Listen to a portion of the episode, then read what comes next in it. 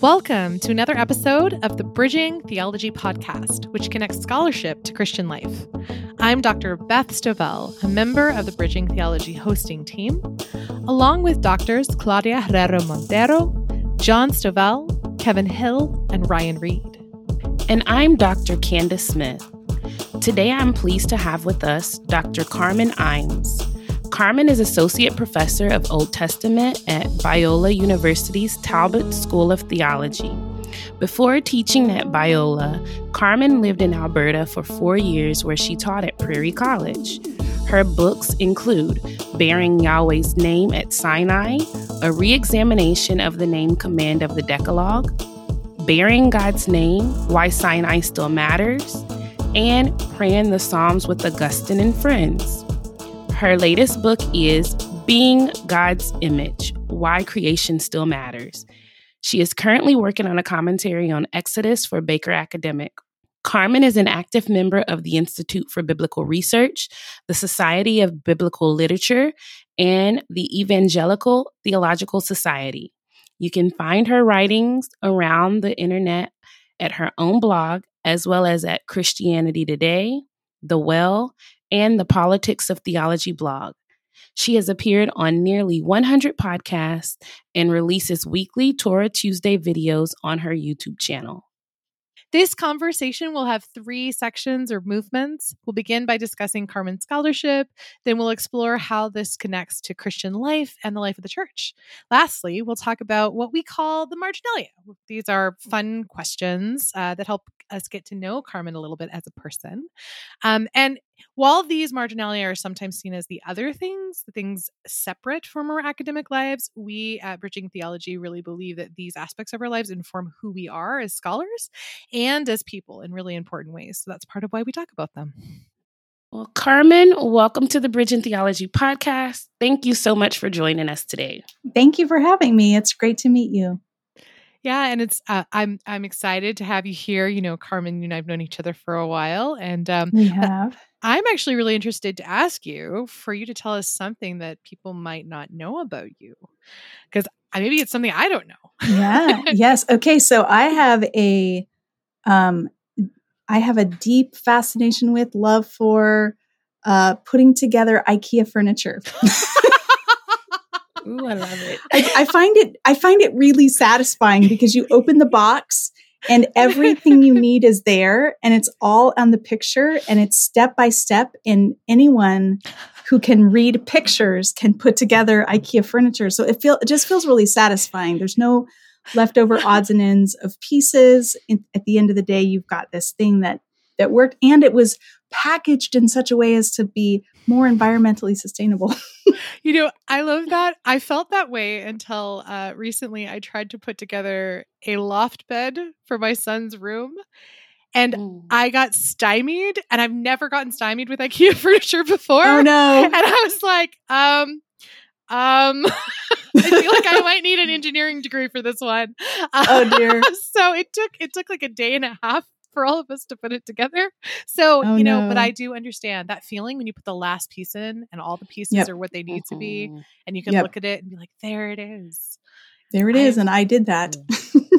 they, they, actually did a study on um, the IKEA effect. This is just actually this uh, the joy of putting it together actually has like a different effect in our brains than oh. when we just purchase oh. something. So um, interesting. I, yeah, it has this like pleasurable effect that you made it.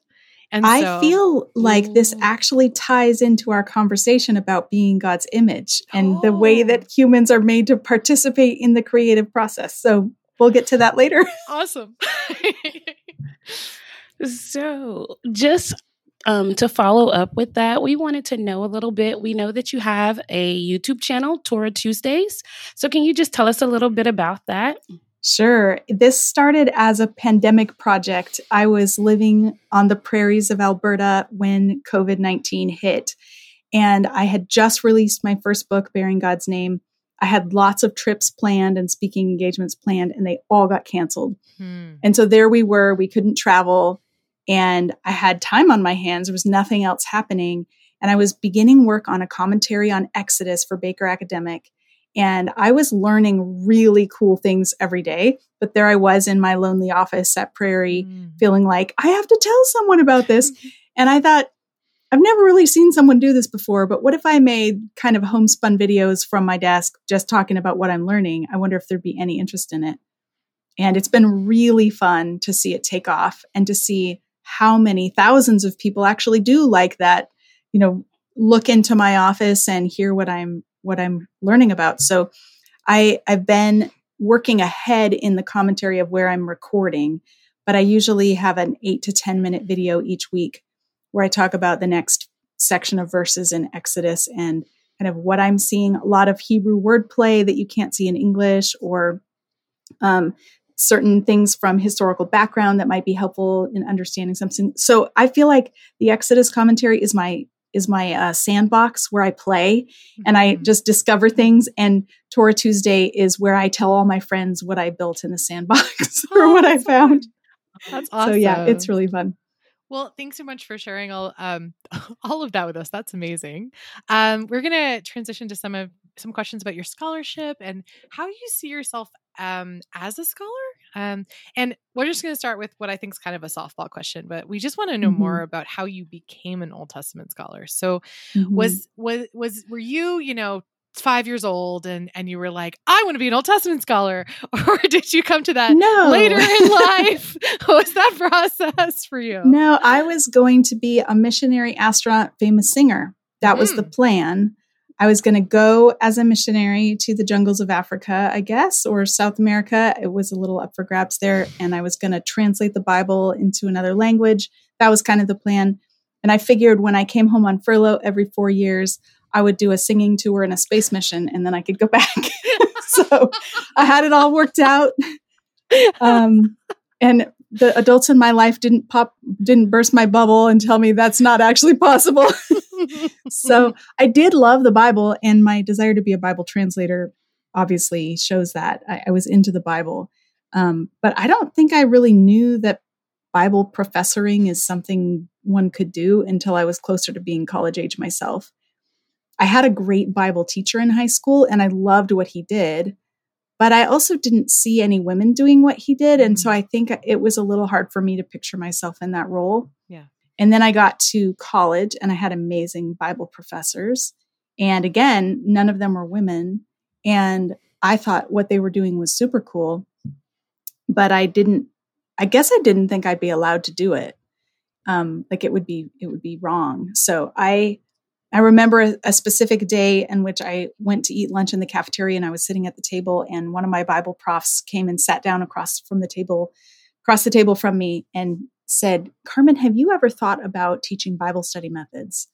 Uh, he, he was the Bible study methods professor and he had students working under him to teach what he called lab sections of that class.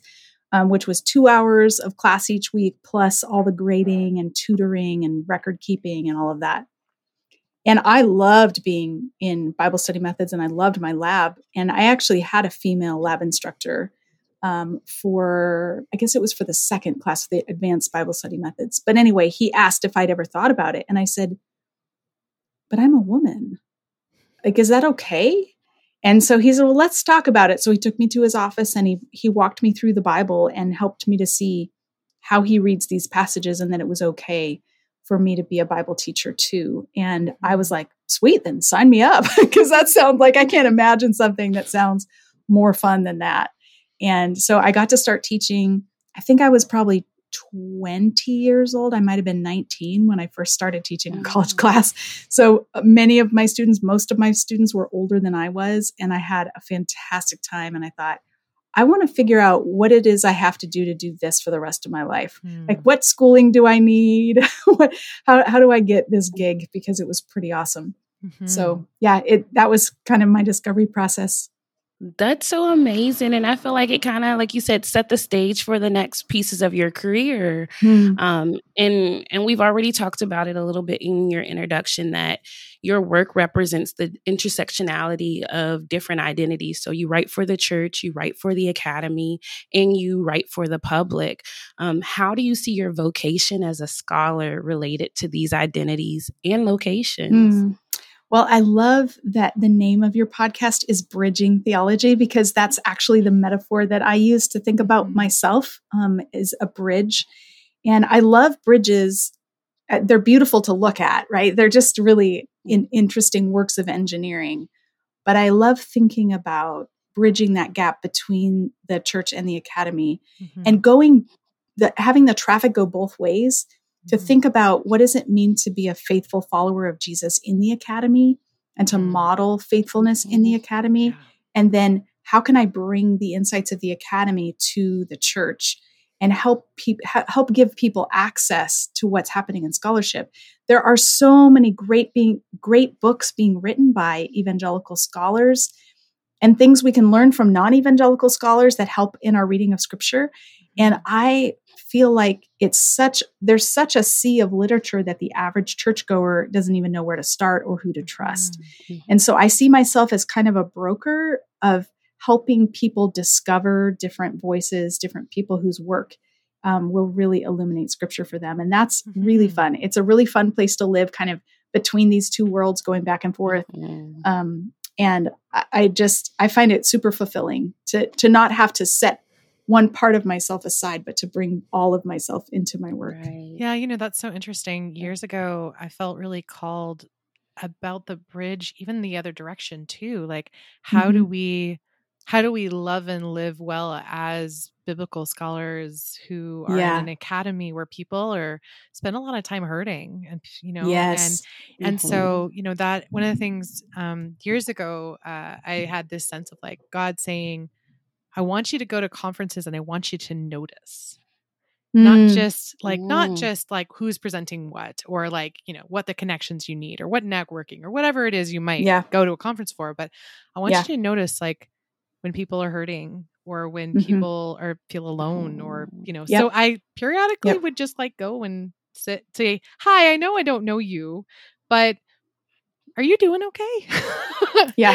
and so it's really interesting. It can be a can be a soul sucking environment and it can be really like mm-hmm. there's hazing that happens there's um, there's microaggressions that are happening yeah. there are all sorts of ways that people are made to feel like they don't belong or they yeah. don't have their voice isn't welcome and i think you're right it's a it's a place that's ripe for pastoral ministry um, walking mm-hmm. alongside mm-hmm. scholars and helping them as they process their own identity in relation to the work that they're trying to do yeah. And I think, you know, some of the work you've done, we'll talk a little more about it in later on, but some of the work you've done with um, like supporting women in ETS and in IBR mm-hmm. and in the other work that you do, you know, I think kind of picks up on that side of the bridge. Um, mm-hmm. The other side we really see in Torah mm-hmm. Tuesdays and your blog and the kinds sure. of things you write, Christianity Today. But I love that you mm-hmm. have that other side that mm. is also like leaning into how do we care well for the people beside mm. us in scholarship. And so, yeah.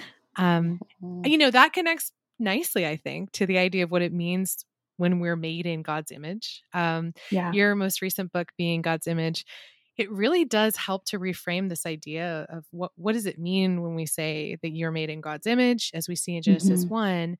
How yeah. could you share a little bit about how you got the idea for the book mm-hmm. and what you're hoping when someone sits down to read it? What are they getting from it? Yeah. So my first book, Bearing God's Name, was grew out of my dissertation work. I, I wrote my dissertation on the command not to take the Lord's name in vain. And the week that it came out, or a couple of weeks before it came out, I remember sitting down with my editor, Anna Gissing, and saying, I don't like, I feel like I should work on another book now, but I don't actually have an idea. Um, I haven't had that problem since. I have scads of ideas now, but I, I was like, I don't really know what the next project is. And she's like, that's okay. It'll come to you. And then the week that the book came out, I was lying in bed and all of a sudden, the title and the cover popped into mm. my head for this book. I was like, mm. oh, and and the reason why is because I argue that um, that the command not to take the Lord's name in vain is not about um, policing our speech, but that it's much broader than that. It's about us as covenant members being representatives of God among the nations. Mm-hmm. That God is saying to his people, You belong to me. Now go out and represent me well. And many people, as they got exposed to that idea, would then say to me, Oh, isn't that kind of like being the image of God or being made in God's image? Isn't that also representational? And so, isn't that kind of the same thing? Mm-hmm. And so, uh, my first foray into this topic of the image of God was an ETS paper that I gave where I tried to distinguish between the two because I think it's actually important to recognize these are not the same thing. There's a similar representative dynamic, but they're not, we can't just mush them together because every human being is the image of God. Mm-hmm. But only the covenant people bear God's name. You can't bear God's name in vain if you're not a Christian if you're not a, a follower, uh, you know, part of God's covenant community communities in the Old Testament, if you're not a member of the Jewish community, if you're not, um, you know, part of the covenant, then you you can't take God's name in vain. That's not how it works. Um, and and yet every human being is the image of God. So I wanted to kind of pull those two ideas apart and show how they were different. And as I mulled over this idea of writing a book on what does it mean to be human what does it mean to be God's image? I realized this has so many ethical implications for how we treat mm. other people. And so this book would be an opportunity to follow those threads into lots of different other areas. Mm-hmm. And it would help me to get at what I think is one of the biggest tragedies in evangelical theology. And that is we have a very anemic eschatology. We think of Christ's return as the moment when our bodies, our souls leave our bodies, and then we're going to like float around in heaven forever. When actually, what the Bible teaches is that we're going to be bodily resurrected and that we're part of the new creation. Mm-hmm. So, as I was playing with, you know, laying there in bed, playing with the title, oh being god's image what would be the subtitle what what is it that still matters oh creation why creation still matters and so i try to show in the book how we can find out who we are and what we're here to do mm-hmm. by focusing on creation but but we can also as we trace that thread through the entire canon we can see how jesus fits in with that how he models embodied humanness and then how he shows us his resurrection shows us that we have a resurrection to look forward to. Mm. so the the idea of creation care that's part of our vocation actually persists until the end of the bible. It's not something that we cast off at a certain mm. point. So i felt like as a as a theme it sort of grabbed all the things i wanted to talk about and that i felt like were broken or underdeveloped in christian theology.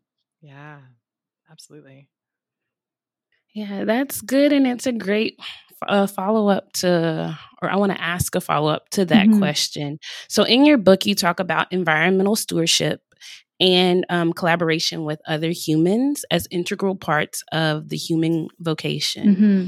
I'm also interested in your explanation that you did on the Hebrew term helper mm-hmm. um, and in that context. So, could you just share a little bit more with our listeners about how helper and creation care are interconnected? You bet. So, um, part of part of what I came to as I was working on I, I, knew I'd have to spend a lot of time in Genesis 1 through 3 because this is where mm-hmm. this is where God's intentions for the world are made clear. His intentions the purpose for being human is made clear. And I just um I was struck by several key things in these first couple chapters. One that both male and female are named the image of God in chapter 1 um, there's no hierarchy between humans. And that both male and female, because they're the image of God, are tasked with ruling over the earth. And it's ju- it was just striking to me that neither one was being told to rule over each other. Mm-hmm. And many times people talk about going back to Genesis or back to creation in order to find hierarchy between men and women. And I think you'd have you have to go to chapter 3 to get hierarchy and that's after the fall. So if you want to, if you want to see God's original creation design, you have to go back farther to Genesis one and 2 mm-hmm. And part of um, one one place that that's really evident is when God makes the first woman. So in chapter two, verse fifteen, we're told Yahweh God took the man and put him in the Garden of Eden to work it and take care of it. And Yahweh God commanded the man, You are free to eat from any tree in the garden, but you must not eat from the tree of the knowledge of good and evil, for when you eat from it, you will certainly die. And then Yahweh God said, It is not good for the man to be alone. I will make a helper suitable for him. So, a few things to notice the man has a job to do in the garden, which is consistent with this kind of global view of human vocation that we get in chapter one of ruling the earth and subduing it.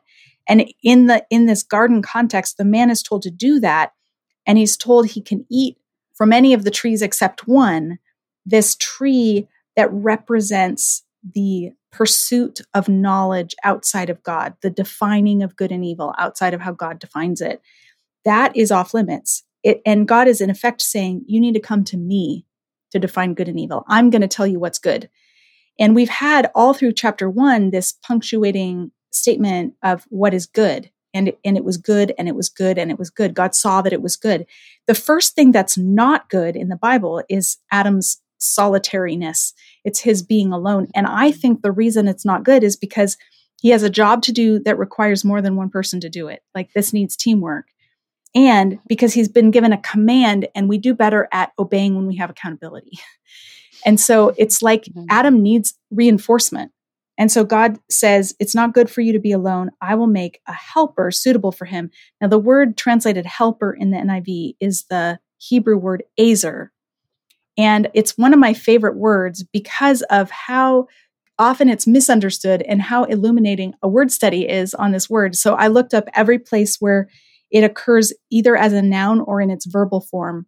And it's about a hundred times in the whole Bible or in the whole Old Testament that the word ezer appears. And lo and behold, not a single time is this word used to describe what a servant does for his master. It's always used as as a, someone who's in a position of strength. So half of half of the occurrences, about 50 of them, are Yahweh as Israel's helper or Ezer, and the other half is a military ally who comes alongside and gets you out of trouble when you are maybe going to lose your battle.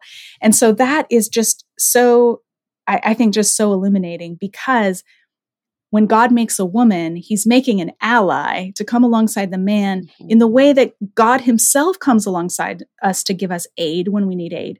So this is a we what we have in Genesis 1 and 2 is a very strong picture of male female partnership in carrying out the work of stewardship that God has given humans to do. So the ruling over the earth is is not a domination of or exploiting the earth, mm-hmm. but it's a benevolent kind of stewardship, making sure that order is maintained, that mm-hmm. um, everything, every living thing can thrive.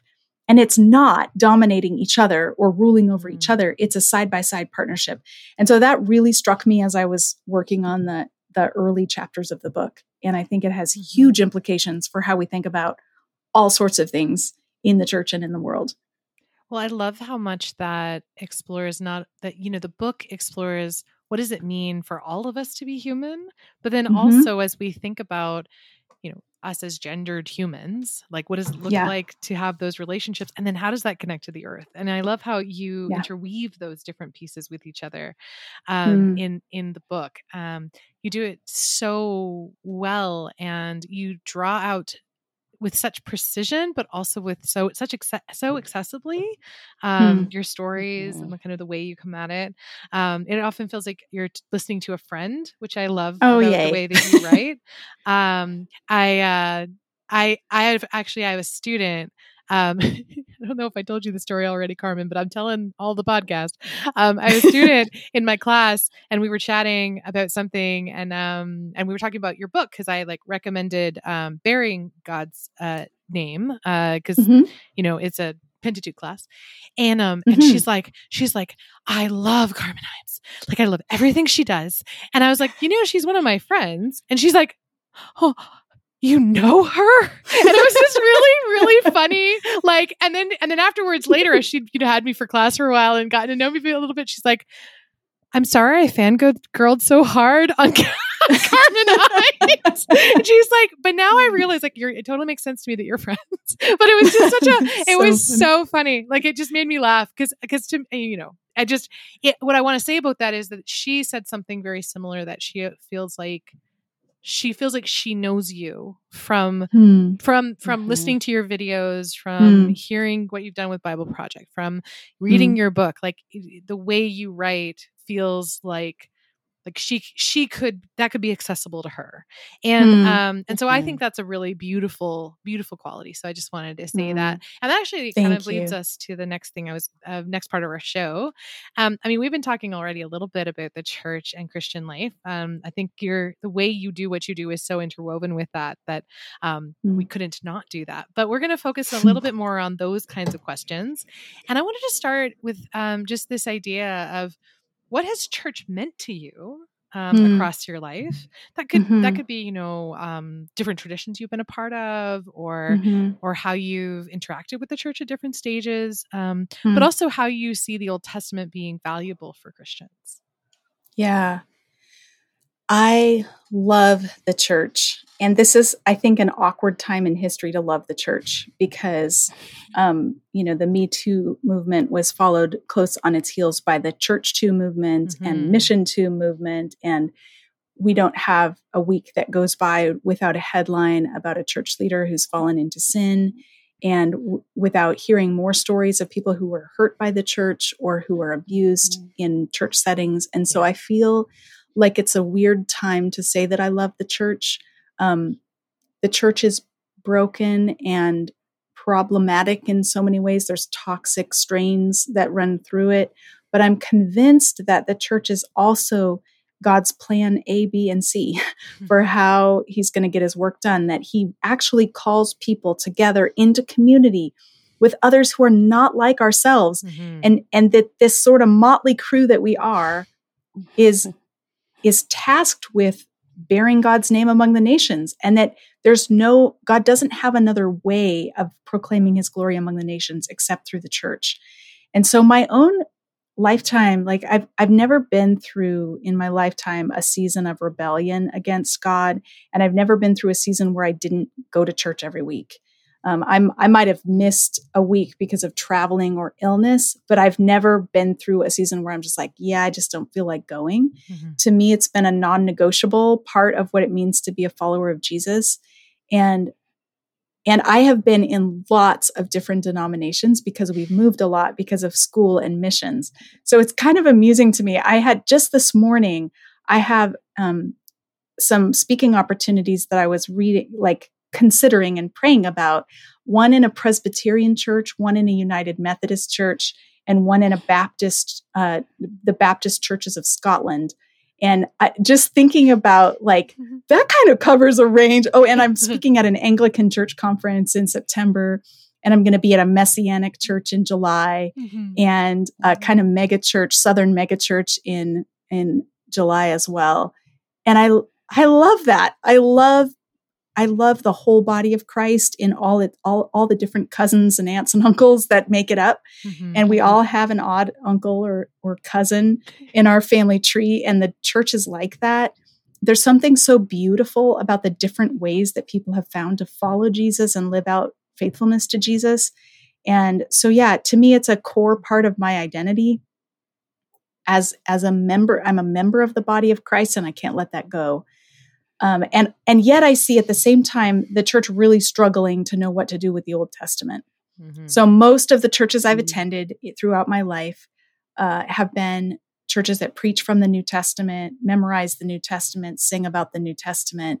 Um, and I think that's part of what drove me to Old Testament studies because I felt this sense of people knowing I'm supposed to love the whole Bible.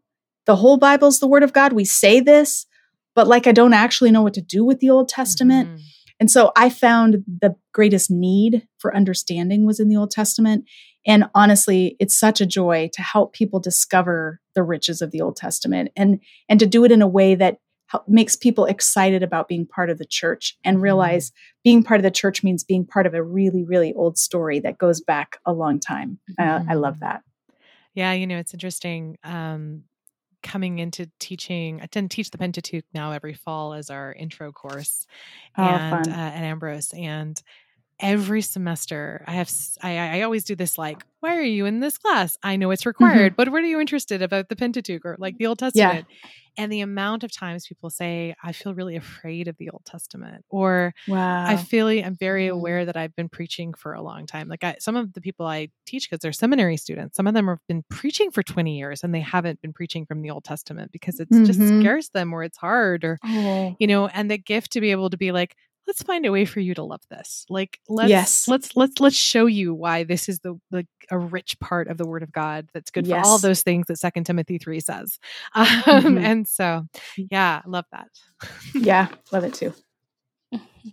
Well, something I appreciate about your book, Being God's Image, is that you challenge the common reading of God's image in us being destroyed, damaged, or lost when Adam and Eve fell in Genesis 3. Could you talk a little bit more about why you think this is and how it affects our daily lives as Mhm. Christians? Sure. So this goes back to, you know, talk about bridging the academy and the church. I think it was 2009 when I first heard a talk on this topic at ETS. It was John Kilner, and he was giving a plenary address on the image of God. And he said, he, he put up on the slide the names of people that he had heard or, or seen in print say that the image of God had been lost, damaged, or destroyed, including his own name, because it was something he'd been teaching for years. Mhm.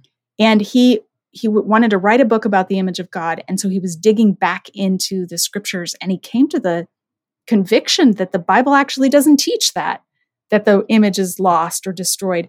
And and i found his his presentation so compelling that on the spot i changed my view and i was like okay the image is intact what are the mm-hmm. implications of this and mm-hmm. he's an ethicist and for him it was really clear that when the image isn't lost or diminished in any way, then that means the person retains full dignity and needs to be treated mm-hmm. with full dignity.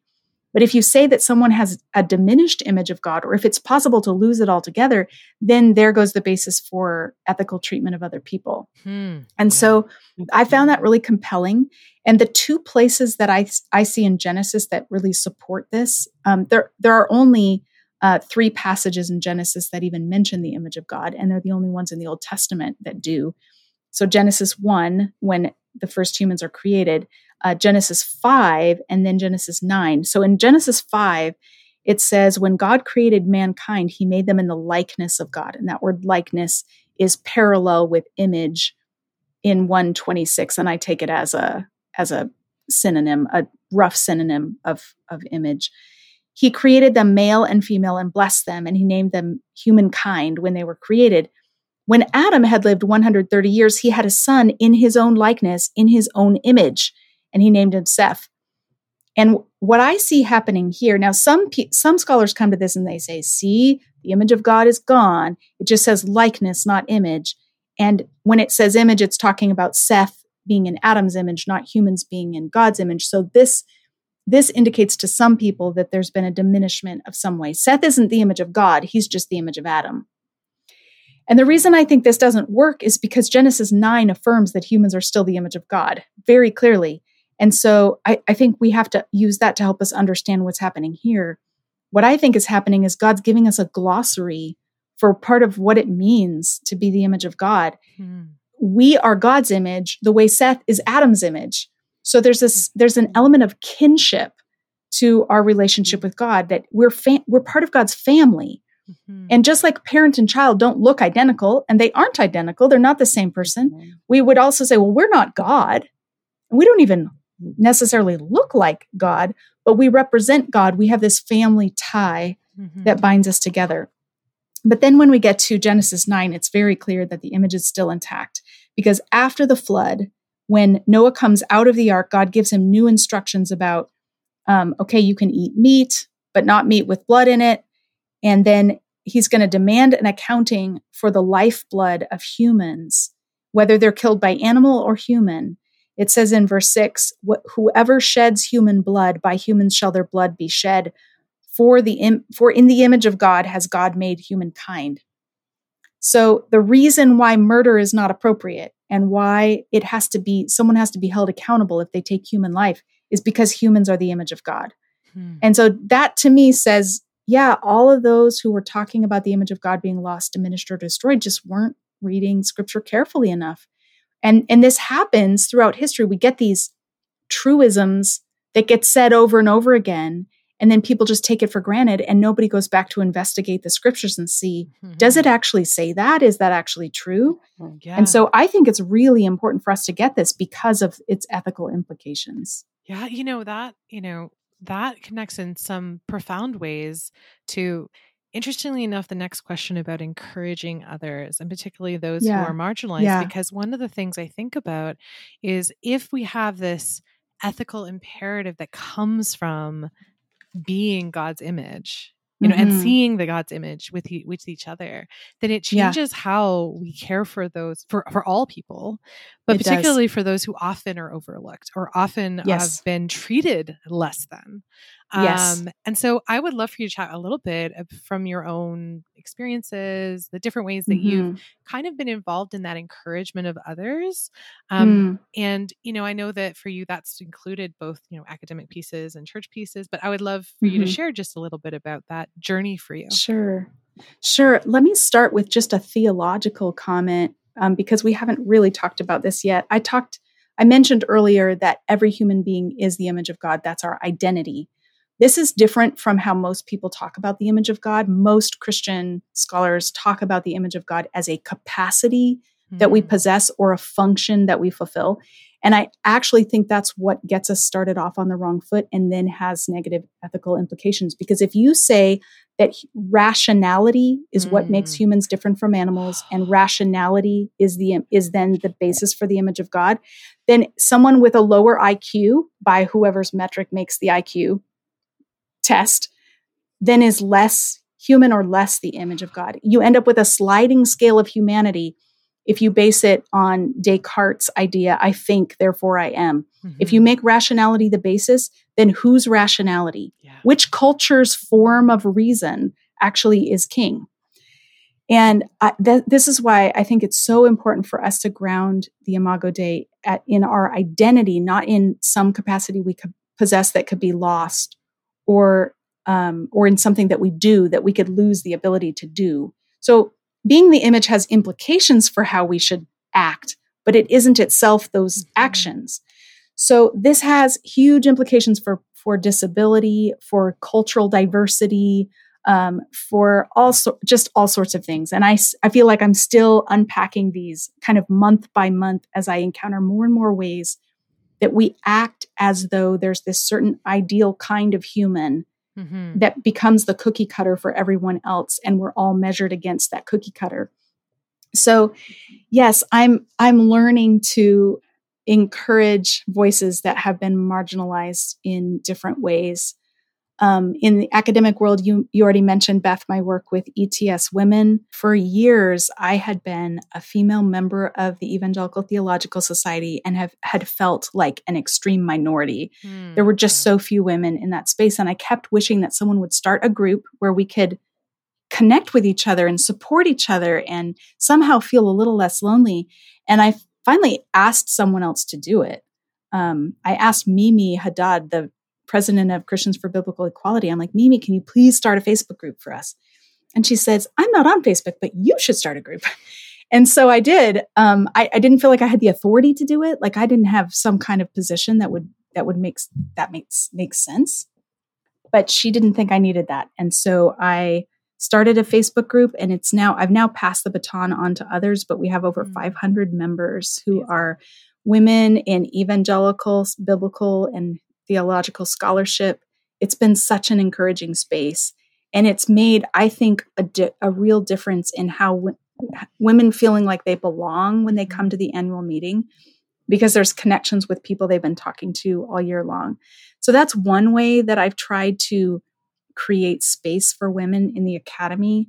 Um, but it's something I, that also happens on a weekly basis in my classes and in office hours as I meet with a student and the student tries to say to me, you know, I'm just not really sure if I belong in this world. Mm. And I have the opportunity to look them in the eye and say, your voice matters. Mm. And I'm so glad you're here. And you might not fit this cookie cutter, but God didn't make that cookie cutter. This is like something that humans have come up with. This, mm. this, um, very limited picture of what success in the academy looks like and i believe you have a lot to offer and if you're willing to to if you're willing to pursue this, knowing that it could be a hard uphill climb because it wasn't built for you, then you can help change it. Mm, you can help be- become a place that others um, others will feel at home. So mm-hmm. I love having that conversation with students. I love seeing the tears that come to their eyes when they realize that they're actually wanted yeah. and their voice actually matters. Yeah. And I do it in lots of small ways. I've gone through my um, all my PowerPoints and thought about how am I representing people. Mm-hmm. And so I, have gone through and swapped out images. For example, when I talk about Proverbs, I have image of Lady Wisdom up on the screen, and it used to be a blonde woman running through a field, and now I've got a beautiful African American woman on the screen as representing Lady Wisdom. Mm-hmm. And I I want my students, I want all my students to be able to see themselves in the biblical story and see that they belong. Mm-hmm. And that is just such a joy. I see I, I know not everyone notices that I'm doing it, but I see the looks on the faces of those who notice. Yeah. And and it matters to them because they feel represented. That's such a joy. Yes. So, as we're continuing to talk about the different marginalized communities that you have a sense of connection to, and you want to speak to the stories, I know in your book you wrote um, in a couple spaces about your cousin Jane and even your mm-hmm. neighbor Colton and their experiences with disabilities.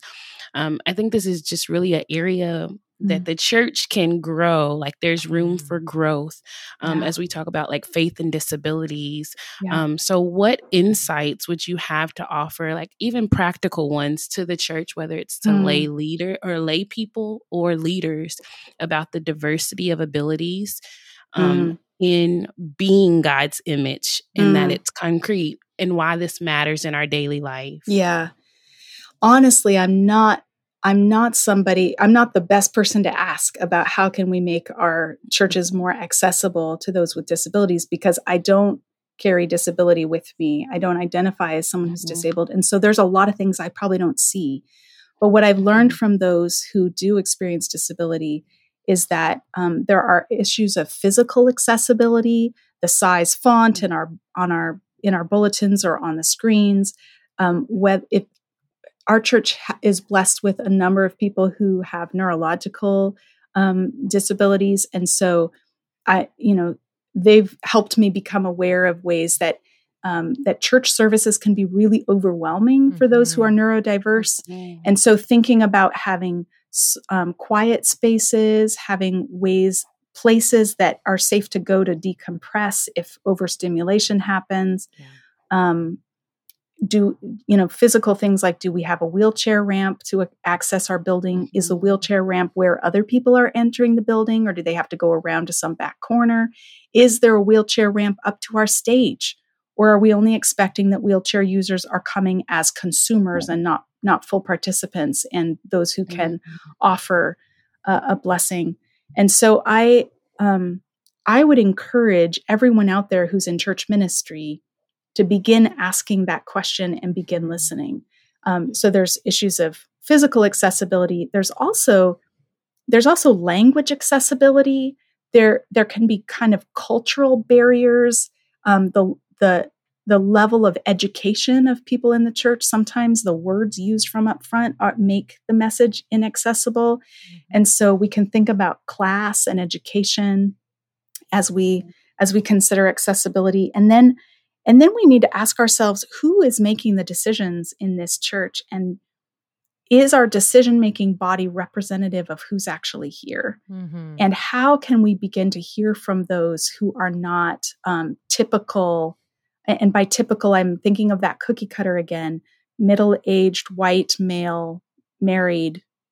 Um, you know, th- these are, this is maybe in some congregations, many congregations, the default and then anyone else who, who doesn't fit that in some way is different mm-hmm. and so you know do you have someone with chronic pain on your leadership team who can talk about their experience uh, with that who who can bring with them the empathy and the the knowledge the, the skills to offer pastoral care for those in chronic pain do you have someone who's developmentally disabled who is being included in in decision making um, yeah, I think these are ways that we can begin to think outside the box. And when when the time comes for who should we nominate to be a deacon or an elder or a um, a member of a, a ministry team? Are we thinking of a cookie cutter or are we thinking more broadly, like who's here and how can we pull them in and involve them and give them a voice? Yeah, that's so important. You know, um, so I am a, I, am the only person in my home who is not neurodiverse. And so we have three kids and my husband are all have are all neurodiverse. Um, mm-hmm. And so it's really interesting in church settings because it's an unseen disability yes. in a certain kind of yep. way. Mm-hmm. And so people see our kids and they don't always know like why is why is my kid ticking like moving their arms a lot mm-hmm.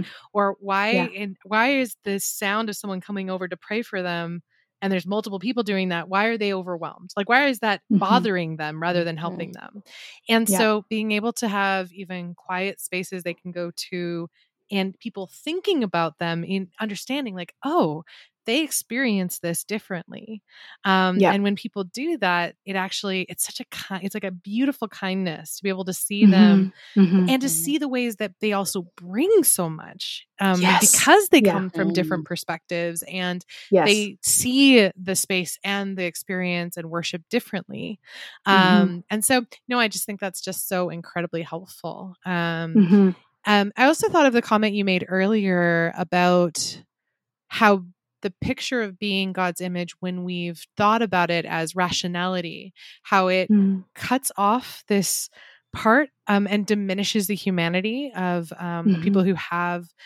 cognitive, um, you know, mm-hmm. impairment mm-hmm. or other things. Yep. Um, yep.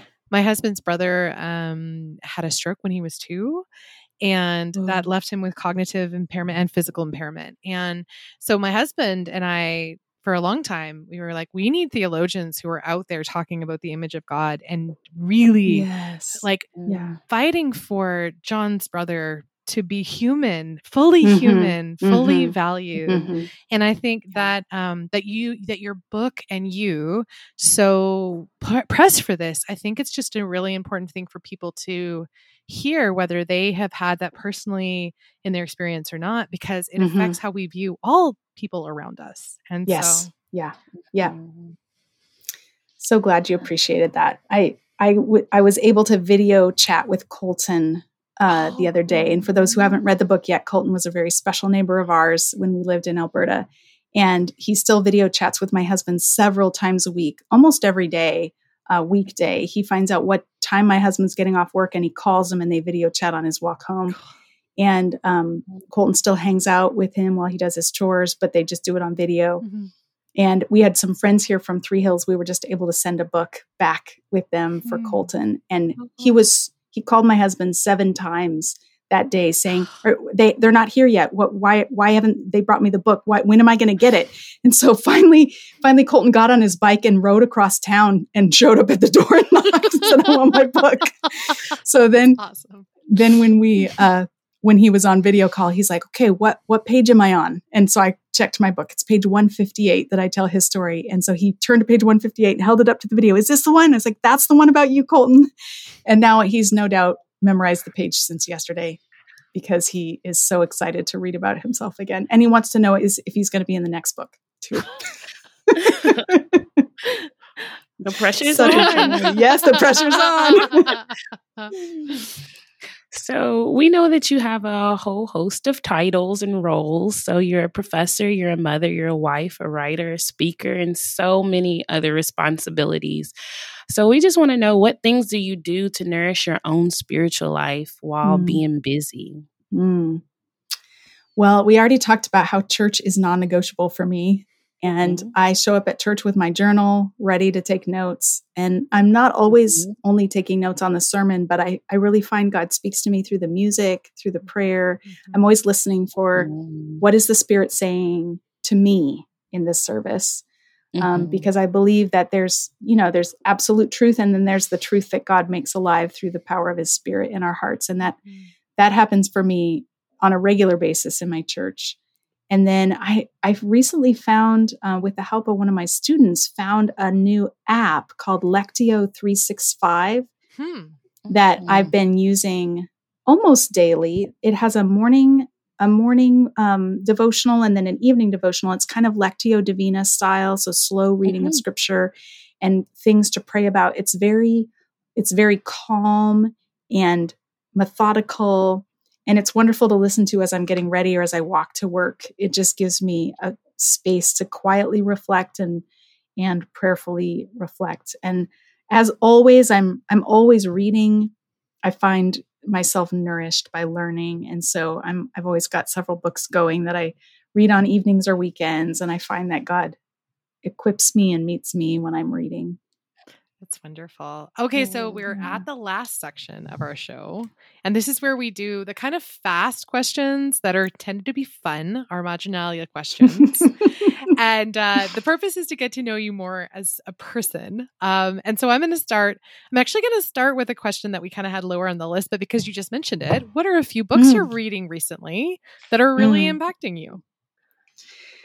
Oh, well, right now I'm listening to Hillbilly Elegy um, mm. because I've been challenged, even, at, we talked about including all people, mm-hmm. and I've been challenged by the fact that I don't know that I um, have fully included and, and pulled into my orbit those who you know find their find themselves in the in working class rust belt america and i just um, so I, I, saw that book and I thought I've hear, heard about this for years. I feel like I should read it just in for, for the hope of being able to understand, develop empathy and sort of common ground with with people who have a different upbringing than I do.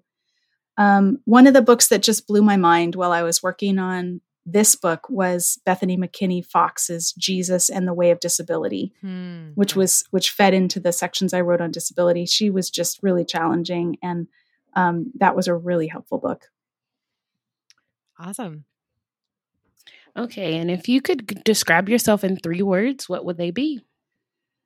Ambitious mm-hmm. and called.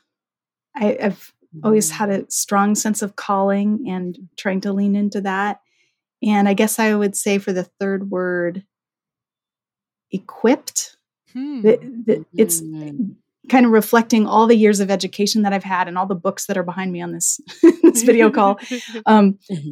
I, I, have a lot, and to whom much is given, much will be required. Hmm. So I feel hmm. called and equipped, and I guess the ambition puts that to work. yeah. So, um, is there a show or movie that you are really into right now? And so would- my mom and what do you love about it? yeah, so my mom is here visiting for the week, and um, we thought it would be fun to find something to watch together. I don't really watch much at all. Um, I'm usually reading uh, or emailing or on social media instead. So um, we decided to to watch Anne with an E, oh, which I know yeah. is not new, but like I love Anne of Green Gables. I was mm-hmm. a little bit mm-hmm. afraid that Anne with an E would be a disappointment. I'm like, how do I do this without Megan Follows? Oh yeah, yeah. yeah. But actually every single character is hitting it out of the park. We've watched the first four episodes over the past week and I am really struck by how they've included how they've been like trauma informed mm-hmm. in how they're retelling the story. Like Anne has these flashbacks and you can see her freeze and you're experiencing the trauma of her childhood. And I just feel like it's really helpful to see that this happens to people yeah. who've had trauma and it and, you know, she's got adults or even classmates yelling at her, trying to get her attention, and she's like shut down. And I think, wow, mm. how insightful. So that's been kind of fun. That's awesome. Yeah, I love that show. And I I I think you know as a Canadian um, working in a Canadian context, or I guess an American Canadian working in that context, I'm always I'm always like, yeah, and then I'm gonna go to PEI and visit where Anne is, and like, yep. yeah, I'm doing that this summer, so I'm super excited. Oh, so I just had to put that in because I'm very excited about it. Okay, awesome. My daughter actually played Anne in Anne of Green Gables at Prairie Christian Academy oh last oh year, goodness. so we flew up to Canada to watch her as Anne, and she was amazing. That's amazing. so. That's also why we love the story. Wonderful. Okay, so what? So what do you love about the city where you live now, or the city that you grew up in? Hmm. So I live in La Mirada, California, which is where Biola University is. And the thing I love about it is, pro- pro- excuse me, not true for everybody, but we happen to get a house that's within walking distance of campus. So I walk to work, I we walk to church, and my kids walk to school. We can even walk to the store. We could walk to Home Depot. We could walk to Walmart. We could walk to Menchie's and get frozen yogurt. Mm-hmm. Like it's it's pretty amazing in its walkability. Um, we can walk to mm-hmm. the library. We can walk to the park. Like it's just a kind of amazing for Los Angeles County. It's pretty incredible, and I love to walk. And I have not had a day yet since I moved here almost two years ago when I have not seen flowers blooming. And mm. since I spent four years in Alberta, where we had nine months of winter, oh yeah, this is a really big deal, and I'm still not over it yet. Like there are flowers all year round, so that's mm. that's been a treat. So, what is the best compliment that you've ever been given? Hmm.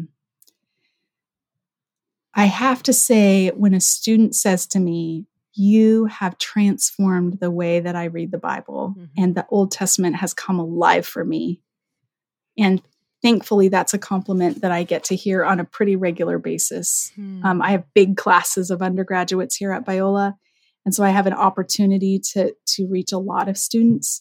But mm-hmm. sometimes it's through people who've read read my books and who've been told they know there's they know the bible is the word of god and they're supposed to love the old testament but they don't know how mm. and bearing god's name or being god's image has helped them to connect the old and new testament and they feel like oh now i understand why i'm here yeah. and what this book is supposed to do that i i can't think of a higher compliment mm-hmm.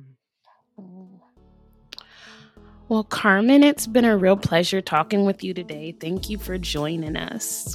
Absolutely. Thank you for having me. This was this was fun. and we also like to thank you, the listener, for joining us today. We hope you enjoyed this conversation. If you'd like to help us, please share the podcast with others um, and subscribe on your podcast player. You can connect with us more on bridgingtheology.com or on our Facebook, Twitter, or Instagram feeds at Bridging Theology.